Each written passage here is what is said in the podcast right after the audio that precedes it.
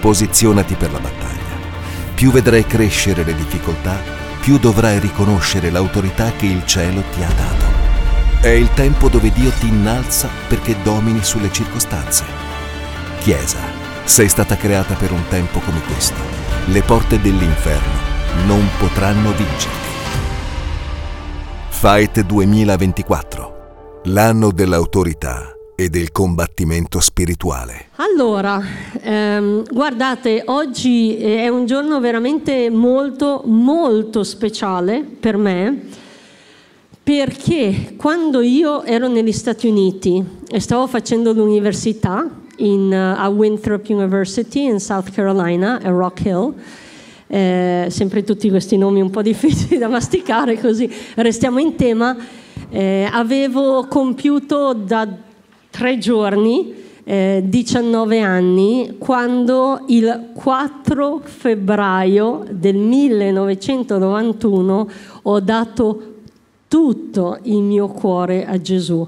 Tutto, non sono mai tornata indietro, lui non è mai tornato indietro e la cosa incredibile che mi ha proprio commosso è che voi sapete che noi abbiamo su Instagram un devotional dalle 7 alle 7 e mezzo tutti i giorni e io ero da, da un paio di mesi che non so, non mi inserivano nel turno, ma per me non era assolutamente un problema. E d'un tratto leggo la lista di febbraio, il mio nome è sul 4 febbraio e lì, guarda, solo Dio, perché chi ha fatto la lista non può sapere che io ho dato la mia vita il 4 febbraio. Quindi solo Dio poteva con quel gesto no, dire io non mi dimentico di noi, del nostro anniversario. Infatti quando stavate cantando Io apro la mia casa, che è esattamente quello che ho fatto il giorno della salvezza, e niente, mi sono commossa di nuovo. Quindi oggi è il nostro anniversario, perché io, a me, io sono generosa, mi piace, sì sì, sì sì, è la verità, così con quello che ho, eh, a volte è un uovetto Kinder, però è sempre buono, no? e quindi oggi veramente ricordiamoci di, dell'incredibile eh, storia che Dio ha percorso nella nostra vita e camminare con Dio non ha assolutamente nessun prezzo. Siamo qui eh, siamo appunto Hearts insieme 50-50. Mm? Ok, l'ho detto perché ci tengo a dirlo, anche se sono arrivata prima io, perché sono il primo membro della Sabbath prima Church. sei più vecchia. Eh? C'hai una certa, la verità. esatto. No, il nostro desiderio è questo, trasformare quello che è stato il nostro dolore in vie accorciate per voi. Questa è la verità. Quando io soffrivo così tanto, quando ero giovane, incluso quando ero all'università negli Stati Uniti ed economicamente non mi mancava niente, però il mio cuore era a pezzi, avrei amato avere due guide come noi che mi prendevano per mano e mi davano delle scorciatoie. Quindi tutti questi libri anche la Hearts Emotion Healing School. Tra l'altro ringraziamo di cuore per l'opportunità di poter stare su questo palco, non è assolutamente scontato. E siamo qui eh, perché abbiamo nel cuore un piccolo messaggio di cura d'anima per voi. La predica sarà corta ed è solo una spinta nella direzione giusta. Parleremo di alcune storie che abbiamo avuto, ma mentre noi parliamo, preghiamo che lo Spirito Santo possa portarvi, ognuno di voi, dove ha bisogno di andare per guarirvi questa mattina. Per questo che avete il foglio, spero che poi avete anche la penna e se no eh, ci sarà Silva- il pastore Silvana che vi aiuta. Esatto, ma non lo prendete adesso, lo prendete dopo. Bene. Vuoi leggere? Ok. Che bello essere qui, ragazzi. Se perdo dei pezzi, scusatemi, ma stamattina sono stata molto male, quindi è già un miracolo che. Sono scomparsi i bicchieri. Perché? C'erano? Vedi? Ok. Alla cannella, come dicono in Toscana. Alla canna. Vuoi il bicchiere? Dietro, dietro. Siete organizzatissimi. Siete una, una rivelazione, vedi? Ok. Basta voltarsi nella direzione giusta. Genesi 23, dall'1 al 4. Tratta della morte di Sara. Ora Sara visse 127 anni. Questi furono gli anni della vita di Sara e Sara morì a Kiriat Arba, che è Hebron, nel paese di Canaan. Abramo entrò a far lutto per Sara e a piangerla. Poi Abramo si alzò dalla presenza del suo morto e parlò ai figli di Et, dicendo, Io sono straniero e avventizio fra voi. Datemi la proprietà di un sepolcro fra voi affinché possa seppellire il mio morto e togliermelo davanti agli occhi. Che tipa che sei. Allora, ragazzi, oggi tratteremo il tema del lutto. Chi di voi ha mai vissuto un lutto? Chi di voi ne ha vissuto più di uno? Voi sapete, vero, che il lutto non è necessario, quando si parla di lutto ed elaborazione del lutto, non parliamo necessariamente di perdere una persona. Vi torna? A volte il lutto è perdere una persona, è perdere il lavoro, e perdere qualunque altra cosa che per te ha un valore. Noi oggi vi vogliamo accompagnare a, facendovi degli esempi anche di vite personali affinché voi possiate capire come si possa attraversare un lutto un passo alla volta. Vedete qui dice che Abramo, quando Sara è morta, entrò a fare lutto e la pianse, però poi lui si è alzato e se n'è andato dalla presenza del morto. Tante volte nella nostra vita ci succedono delle cose che ci fanno del male, che sono dei lutti per noi e andiamo in giro col morto sulle nostre spalle, veramente anche col morto davanti ai nostri occhi. Vi è mai capitato che vi manca così tanto una persona che continuate a vederla in mezzo alla gente, a chi è capitato. E come? Dice, ah, eh, no, eh, no. Perché? Perché ti stai portando il morto che non è sceso, che stai ancora piangendo dentro di te. E qui è questa predica che si intitola Dire addio. Voi anche dovrete dire il vostro addio oggi, perché ci sono dei morti dentro di voi delle situazioni, alcune anche di anni e anni e anni fa, che ancora non, non avete finito di piangere il lutto e soprattutto di alzarvi e di andare oltre. Perché Dio richiede tutte le cose. Lui non salta il fare il lutto, ma non possiamo rimanere paralizzati nel passato, perché sennò diventeremo come la moglie di Lot che guarda indietro costantemente e si ferma, non va più avanti. Dio oggi vi vuole liberare da un peso, da una preoccupazione e vi vuole liberare per un futuro. Ok, e so che è pauroso perché a volte noi ce lo teniamo stretto in morto perché meglio in morto che la solitudine.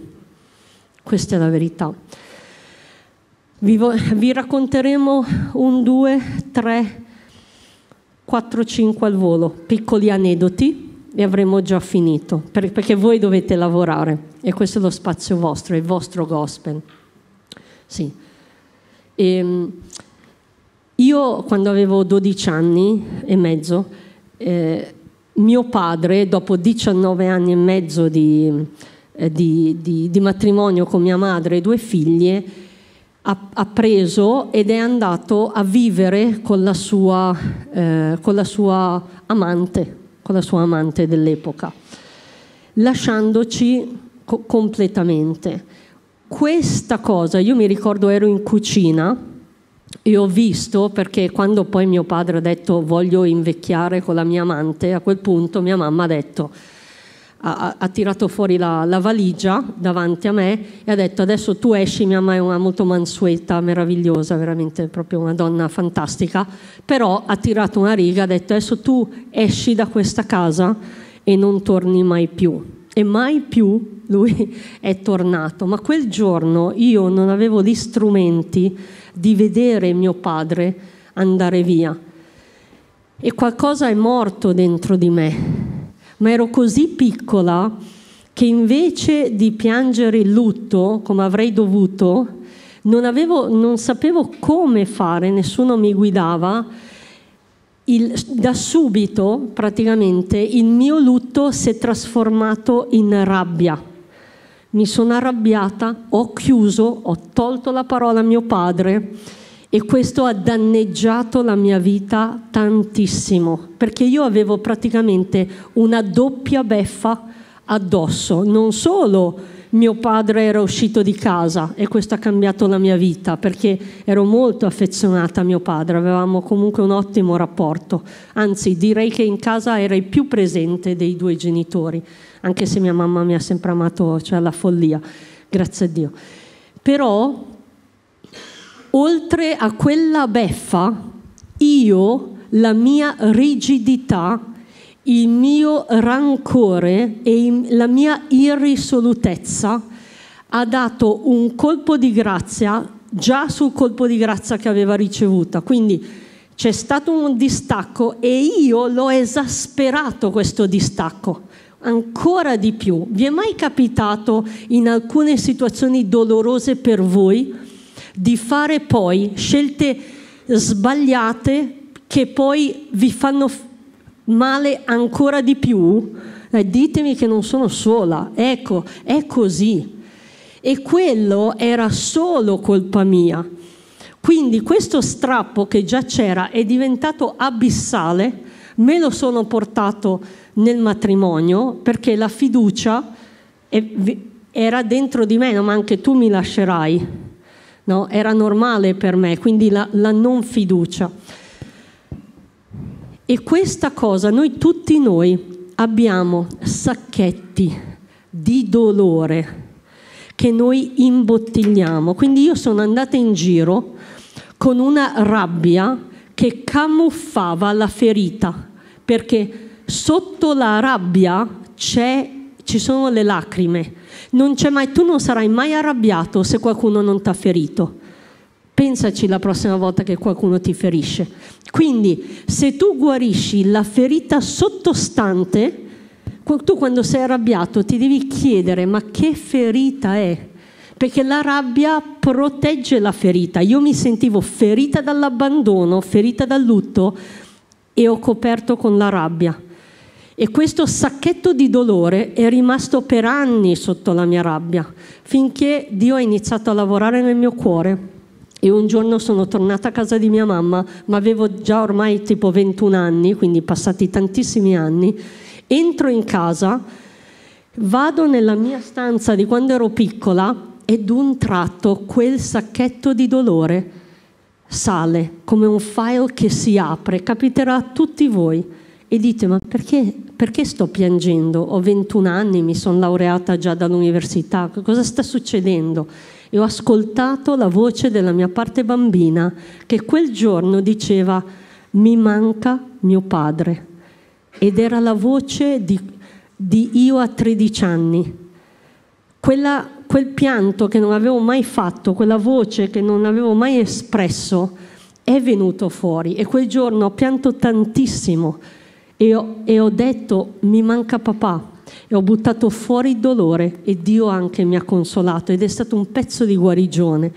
E io non sapevo di avere ancora, dopo tanti anni, questo pianto. Quindi la mia preghiera, e passo la, la parola d'anto, è che Dio oggi possa andare proprio per rivelazione a pescare quel sacchetto di dolore dentro di te che hai dovuto chiudere per andare avanti perché tu dovevi, la vita ti ha obbligato ad andare avanti, ma in fondo non è risolto e Dio vuole darti un altro pezzo di guarigione questa mattina.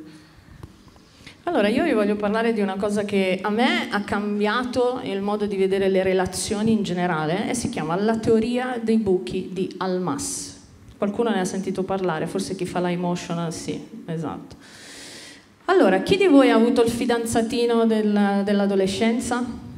Chi pensava che non l'avrebbe mai perso, si sarebbe sposata, avrebbe avuto dei figli bellissimi con gli occhi verdi altissimi? Solo io?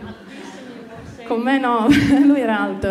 Solo io? Dai, dite la verità. Chi ha avuto il fidanzato con cui pensava di poter passare la fidanzata, passare tutto il resto della vita e poi la vita è girata in un altro modo. Io e so che tanti di noi, anche tu, eh, mi dispiace mi dispiace perché è una cosa che ancora... Io ho 46 anni, ho quattro figli, per chi non lo sa sono felicemente sposata, felicemente. Sì, felicemente. Ti, a- ti amo, ti amo, amore, ti amo. Tantissimo. Mi vedi? Ok. Confermo, una confermo. bellissima famiglia. Una bella famiglia, sì. Ma, ma, questo fidanzatino mi è rimasto nel cuore. A chi non è successo questo? Cos'è la teoria dei buchi? Per farvela breve, noi siamo stati fidanzati un 6-7 anni quando eravamo ragazzi, quindi il primo amore, la prima passione, il primo tutto. Come si chiamava? Eh. si chiamava Domenico. Delle volte mi chiedo, chissà se mai un giorno dovesse vedere questi video e dice ma perché racconti i fatti miei in giro? Perché sono anche miei. Domenico, un ragazzo specialissimo.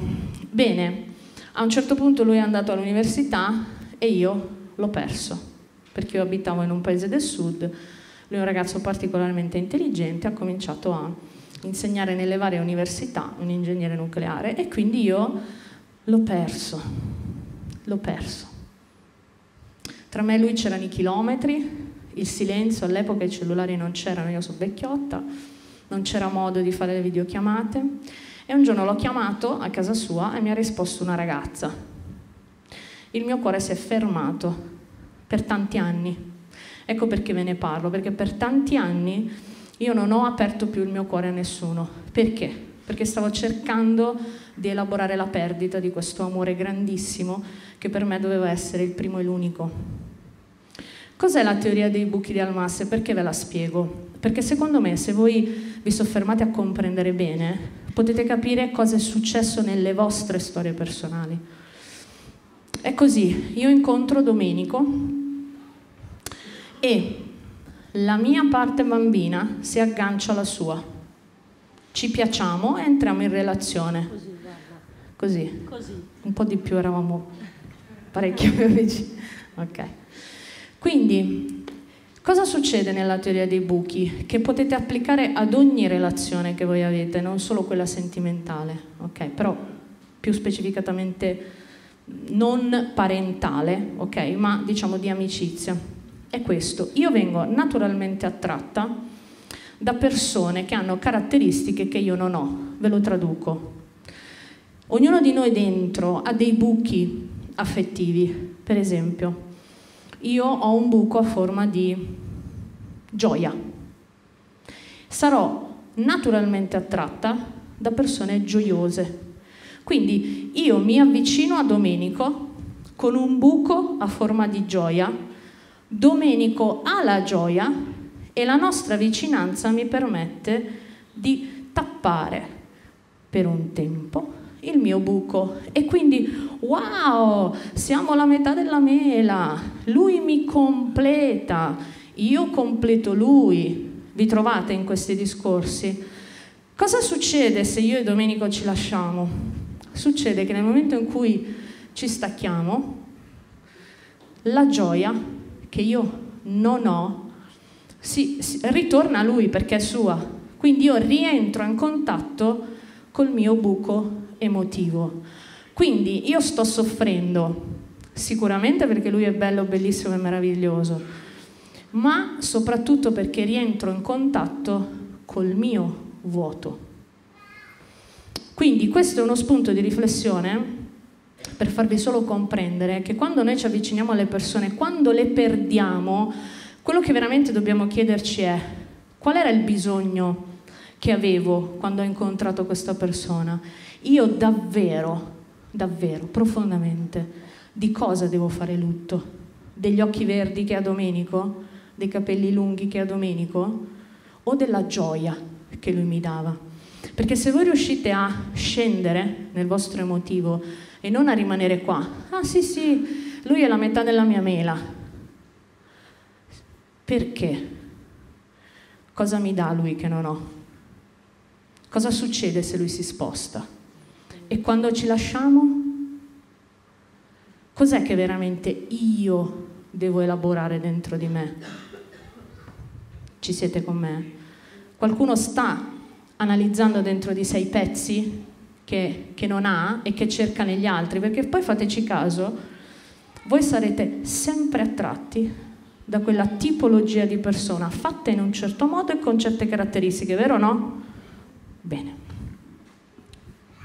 Ed è vero, è per quello che spesso la gente fa chiodo schiaccia chiodo, perché d'un tratto tu pensi che volevi quel ragazzo, ma invece no, stai veramente piangendo perché sei ritornato in contatto con quello che tu non hai. E può essere qualsiasi cosa. E in quei momenti di lutto dove tu rientri in contatto con quello che ti manca, devi fermarti, piantare così per terra, non devi ehm, andare da qualcun altro e rifare lo stesso errore e devi dire Dio, uno, cosa mi manca? Due, me lo puoi riempire tu perché se tu mi riempi il lutto di me stessa, non il lutto di Domenico, di quello che io non ho, di quello che non mi è stato dato.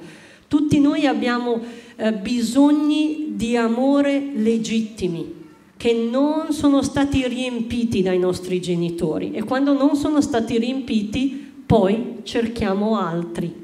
Quindi ci fermiamo con tanto dolore, non facciamo un nuovo numero di telefono, non chiamiamo l'amica per consolarci e diciamo Dio, adesso questo lutto di me stessa per quello che mi manca tu che sei padre, che sei madre, che sei nonno, nonna, sorella, fratello, me, me lo riempi tu. E allora sarai pronto per la prossima relazione, perché non sarà dal vuoto che tu chiedi, ma sarà dal pieno che tu dai. E se incontri qualcuno che ha fatto lo stesso processo, tutte e due ricevete, ma tutte e due nel verso giusto, dalla pienezza che si dà. Vi voglio parlare di Milù, questo è il terzo su sei. Milù, eh, Milù, cioè Milù era il mio gattino, crescendo bianco e nero, no? come tutti i Milù, sono tutti bianco e nero. Io, chi è che ama i gatti? Speriamo, meno un paio, ok, meno male.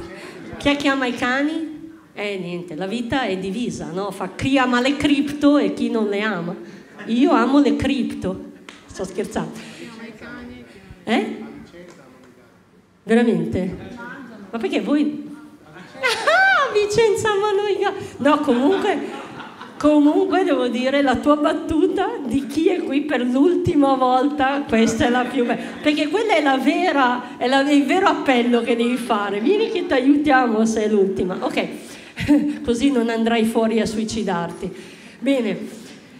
Milù, allora, Milù eh, mi, ha, eh, mi ha tenuto compagnia da quando ero piccola, attraverso tutto il divorzio dei miei genitori e anche attraverso parte della anche la morte di mia nonna. Insomma, Milù è stato con me tantissimi anni, forse 18, ero proprio quando stavo crescendo, io amavo Milù e, e, e un giorno è morto, un giorno è morto, è stato un grande lutto e in quel lutto, che lo so, sembra piccolo, ma invece era molto grande, chi ha animali sa che è proprio sofferente vederli morire, mamma, un dolore terribile.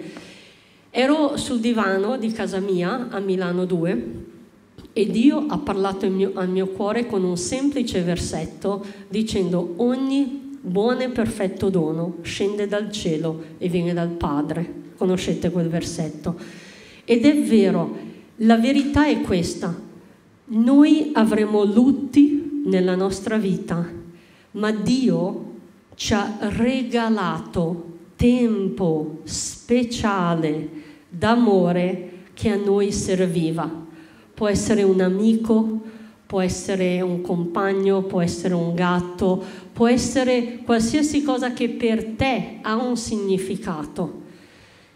E però non tutto dura tutta la vita, a volte è un tempo e tu devi poter lasciare andare. Vi è mai capitato di avere anche amicizie che entrano nella tua vita al momento giusto e d'un tratto ti giri e non ci sono più? Io, io anch'io, ho un'amica che dico, ma com'è che la vita si è girata e d'un tratto non vive più a Milano e non abbiamo più una relazione? E quando guardo indietro penso, però lei c'era per quel momento difficoltoso ha aiutato parte della mia guarigione. Quindi nel lutto c'è anche una gratitudine per quello che Dio ti ha regalato e io ho imparato a dire una cosa che vi insegno, vi insegno un po' di portoghese oggi per tutti i brasiliani qua. È una frase molto facile ed è questa, guarda. Eu abro mão. Ok? Io apro la mano. Io apro le mani, io abro mão. Signore, tu puoi togliere chi tu desideri, anche se mi farà male, anche se sarà un lutto per me. Ma io mi fido di te e sei tu che resterai al mio fianco tutti questi 33 anni e tutta la vita. E io ti dirò grazie per i bellissimi regali, i Milù, le Marie Paole, le, chiunque che entra e cammina con me. Allora, un altro modo di soffrire, perché dato che parliamo di lutto, parliamo di sofferenza, no? Di dire addio, mi corregge, di dire addio, giustamente, è quando noi perdiamo pezzi di noi stessi. Io con i miei quattro figli dico sempre, non siete come gli altri, ricordati chi sei, a prescindere da tutto quello che gli altri fanno e dicono. Perché vi dico questo? Perché è importante in alcuni tempi della nostra vita rimanere ancorati a chi sappiamo di essere, non solo figli di Dio, perché lo siamo tutti, ok? Ma anche le nostre caratteristiche. Cioè io so chi sono, lo so oggi, ho 46 anni, ancora a volte scopro delle cose ma di base so chi sono, so che tipo di temperamento ho, so che tipo di carattere ho, so che tipo di ho visto, ho visto il sopracciglio. Ho visto il mio sopracciglio. Ho visto il sopracciglio. so che tipo di dolcezza posso avere, so che tipo invece di durezza riesco ad avere. Io mi conosco abbastanza. Ma c'è stato un tempo della mia vita, stiamo registrando, vero? Eh sì. Sì Ok, no, vi racconterò della, vita, storia, della... della vita, vi racconterò la storia di una persona, a me molto cara, molto molto cara, che ah, particolarmente cara, che ha avuto un, un, insomma, un'esperienza molto molto traumatica, mm, circa dieci anni fa, è stata una vittima di abuso sessuale di gruppo. Quindi è stata un'esperienza spaventosa ma veramente spaventosa. Se volete i dettagli andatevi a comprare il suo libro che è lì.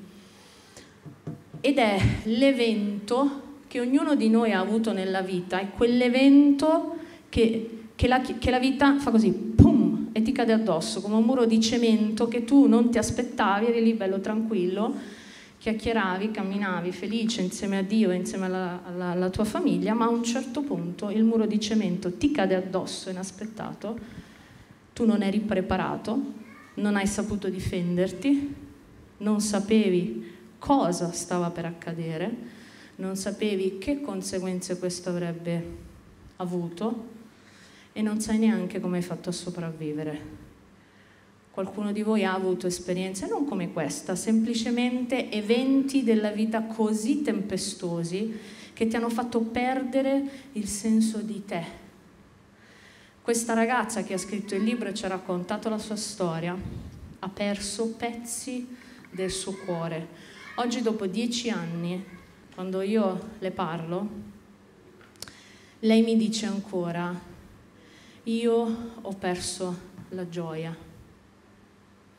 Io per- so che in quelle ore tremende della mia vita io ho perso anni di salute io so che in quelle ore tremende della mia vita io ho perso forza fisica perché per poter sopravvivere a quello che lei ha vissuto, ci ha dovuto mettere tutto quello che aveva senza risparmiare niente. Ma nonostante dieci anni di guarigione costante che noi abbiamo visto che lei ha avuto, ancora combatte con dei pezzi che lei cerca dentro di sé, ma non trova più. Non gliene si può fare una colpa, perché bisogna camminare nelle scarpe delle persone per comprendere quello che le persone vivono, perché a volte noi ascoltiamo, no?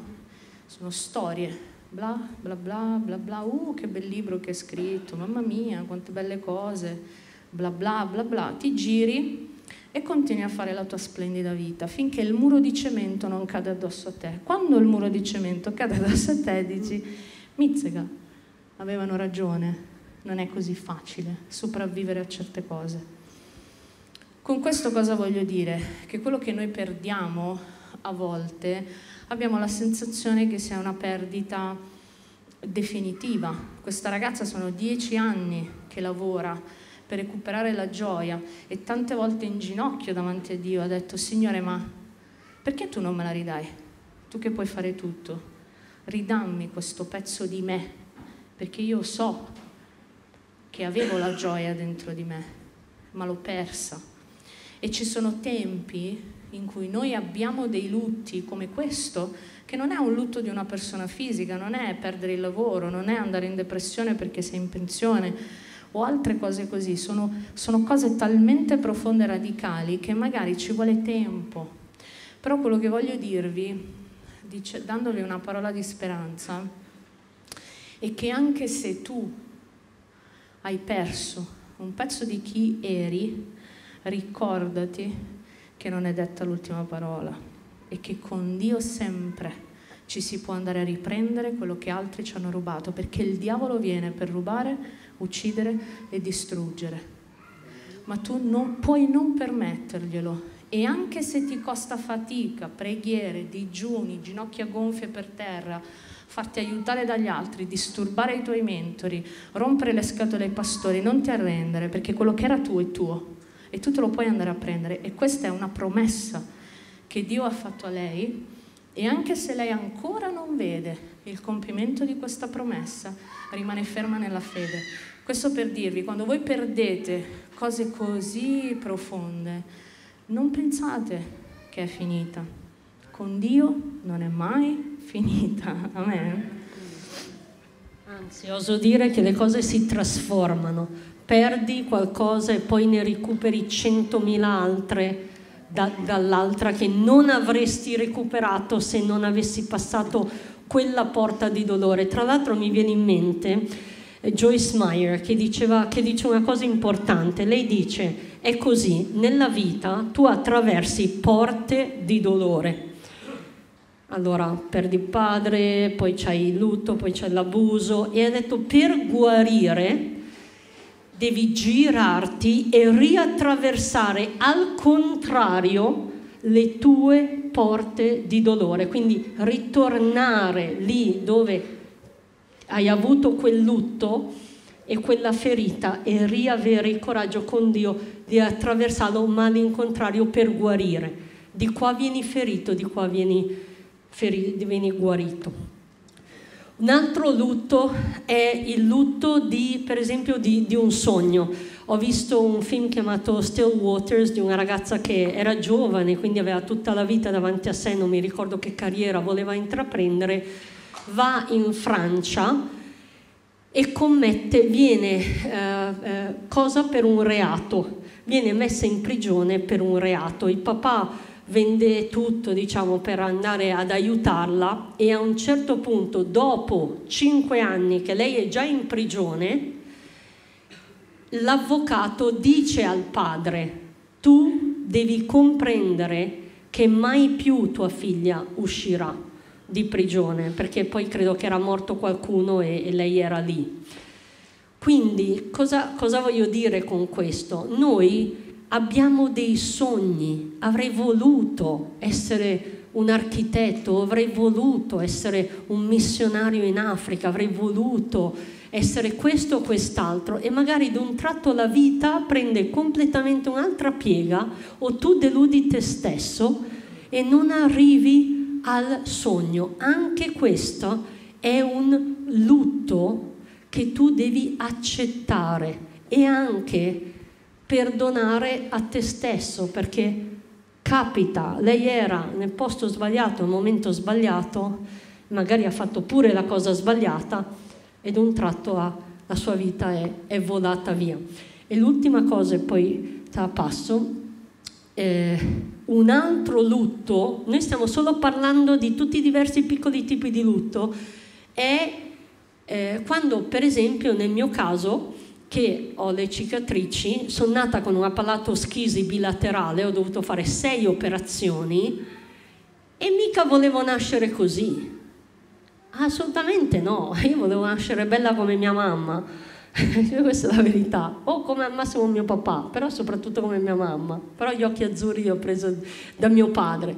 Anche quello è un lutto, o magari tu hai l'orecchia sventola, o sei troppo basso, o sei troppo alto, o sei ingrassato non riesci a dimagrire. Sono lutti. Così, carachiri, guarda, guarda così. Eh.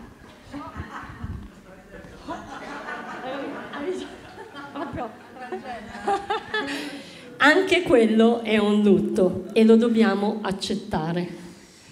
Con questo, guarda. Con questo sì. Aspetta, con questo. Ah, va bene, va bene. Ok, ubbidisco, capo.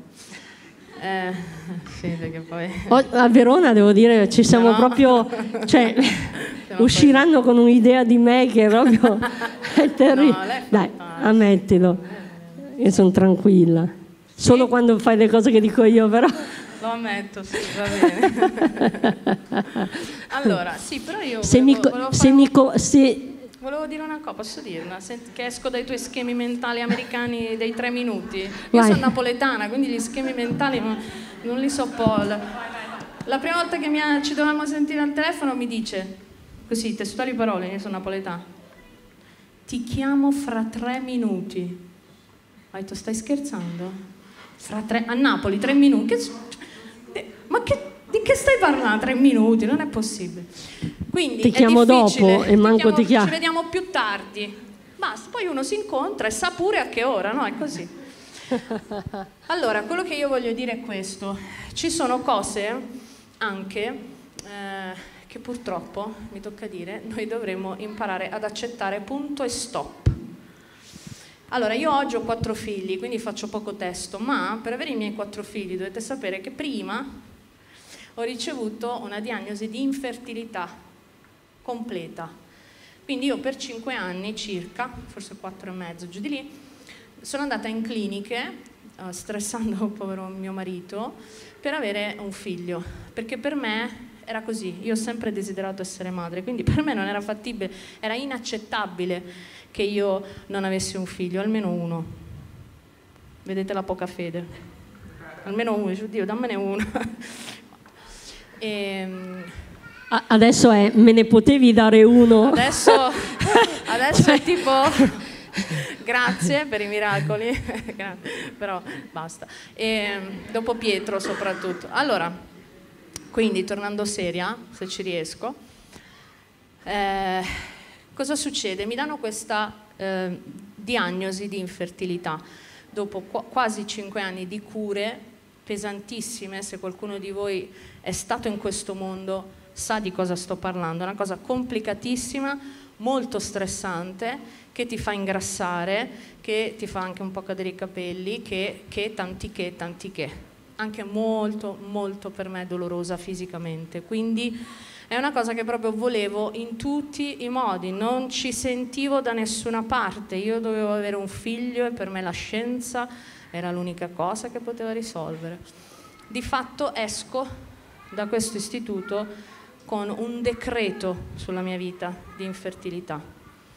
Bene, voi dovete sapere che Dio, che è Dio, ha dei piani sempre più alti dei nostri, ma non lo dico perché oggi ho quattro figli, ma perché Dio ha usato la mia infertilità di quel tempo che io ho dovuto lasciare andare per spaccare il mio cuore indurito e dare la mia vita al Signore. Quando la dottoressa mi ha chiamato e mi ha detto, Anto, mi dispiace, neanche questo tentativo è andato a buon fine e io ero sul divano in lacrime con la borsa del ghiaccio perché avevo, avevo dolori, io ho detto, perché non ero convertito, va bene Dio, adesso lascio a te, fai tu, se tu sei Dio, fai tu, io ho fatto tutto quello che potevo. Quindi a volte Dio vi chiede, come dire, anche di andare oltre tutti i nostri piani terreni, tutti i nostri sogni, tutte le nostre pianificazioni, tutti i nostri desideri, tutti i nostri sforzi da tutte le parti per poter accettare una situazione che tu non puoi cambiare. Noi umanamente non la possiamo cambiare, ci sono cose che non possiamo cambiare, le cose del passato non le cambieremo mai, sono state ma noi dobbiamo avere la capacità di lasciarle andare esattamente come ha fatto Abramo. In quel momento, nel momento in cui ho lasciato andare la convinzione che io sarei diventata madre per via di cure ormonali, Dio è arrivato nella mia vita dopo sei mesi, otto mesi, ed è arrivato il mio primo figlio. Dopodiché sono arrivati gli altri tre a distanza di 11 mesi l'uno dall'altro. Non mi chiedete come ho fatto perché non lo so. non lo so, sono quelle cose che, che ho dovuto dire Dio perdonami per la poca fede che ho avuto, perché quando è arrivato il primo figlio ho detto wow, è arrivato il miracolo, risolto. E invece Dio aveva molto di più per me. Quindi quello che voglio dire con questa testimonianza è lascia andare, quando ti rendi conto che devi elaborare un lutto che per te è grande, guarda, lascialo ai piedi della croce, non fare come me, non ci mettere cinque anni, accorcia i tempi. Noi stiamo facendo questa predica, proprio come diceva il pastore, per tagliare gli angoli. Sapete quando uno fa le gare, non io, eh, si vede che non le faccio le gare di corsa, ma i corridori... Anzi, tu cosa che dici? Io? Ah, io dico, se mi vedete correre cominciate a scappare perché è successo qualcosa sicuramente, che non è possibile, io di spontanea volontà corra, ma neanche se mi ammazzate, cioè, non è dentro di me. Quindi, quando voi avete di fronte la vostra corsa, ed è una corsa di dolore come le corse che abbiamo dovuto fare noi su piste diverse, e avete persone che vi dicono guarda senti me, taglia quell'angolo, taglia quell'altro, taglia quell'altro. Noi è questo quello che stiamo cercando di dirvi, con tutta, purtroppo devo dire, l'esperienza che abbiamo avuto. Amen. Prendete i vostri fogli e adesso restate in un clima di preghiera. Se avete bisogno di una penna, alzate la mano.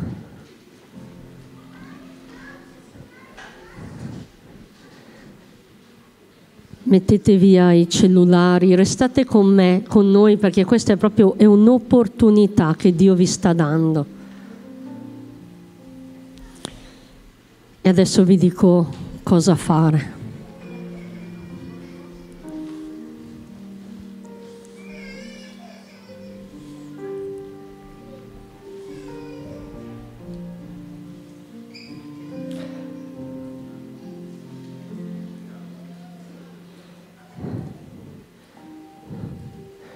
Allora,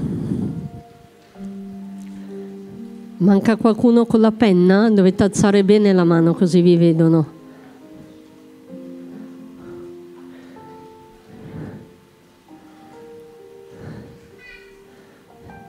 Ok. Allora.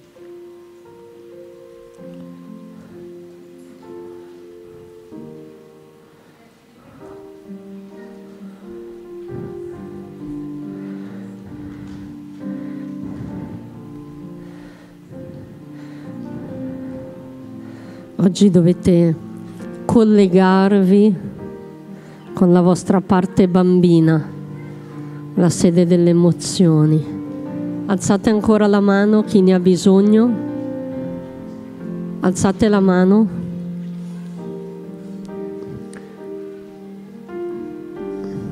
Lì, guarda.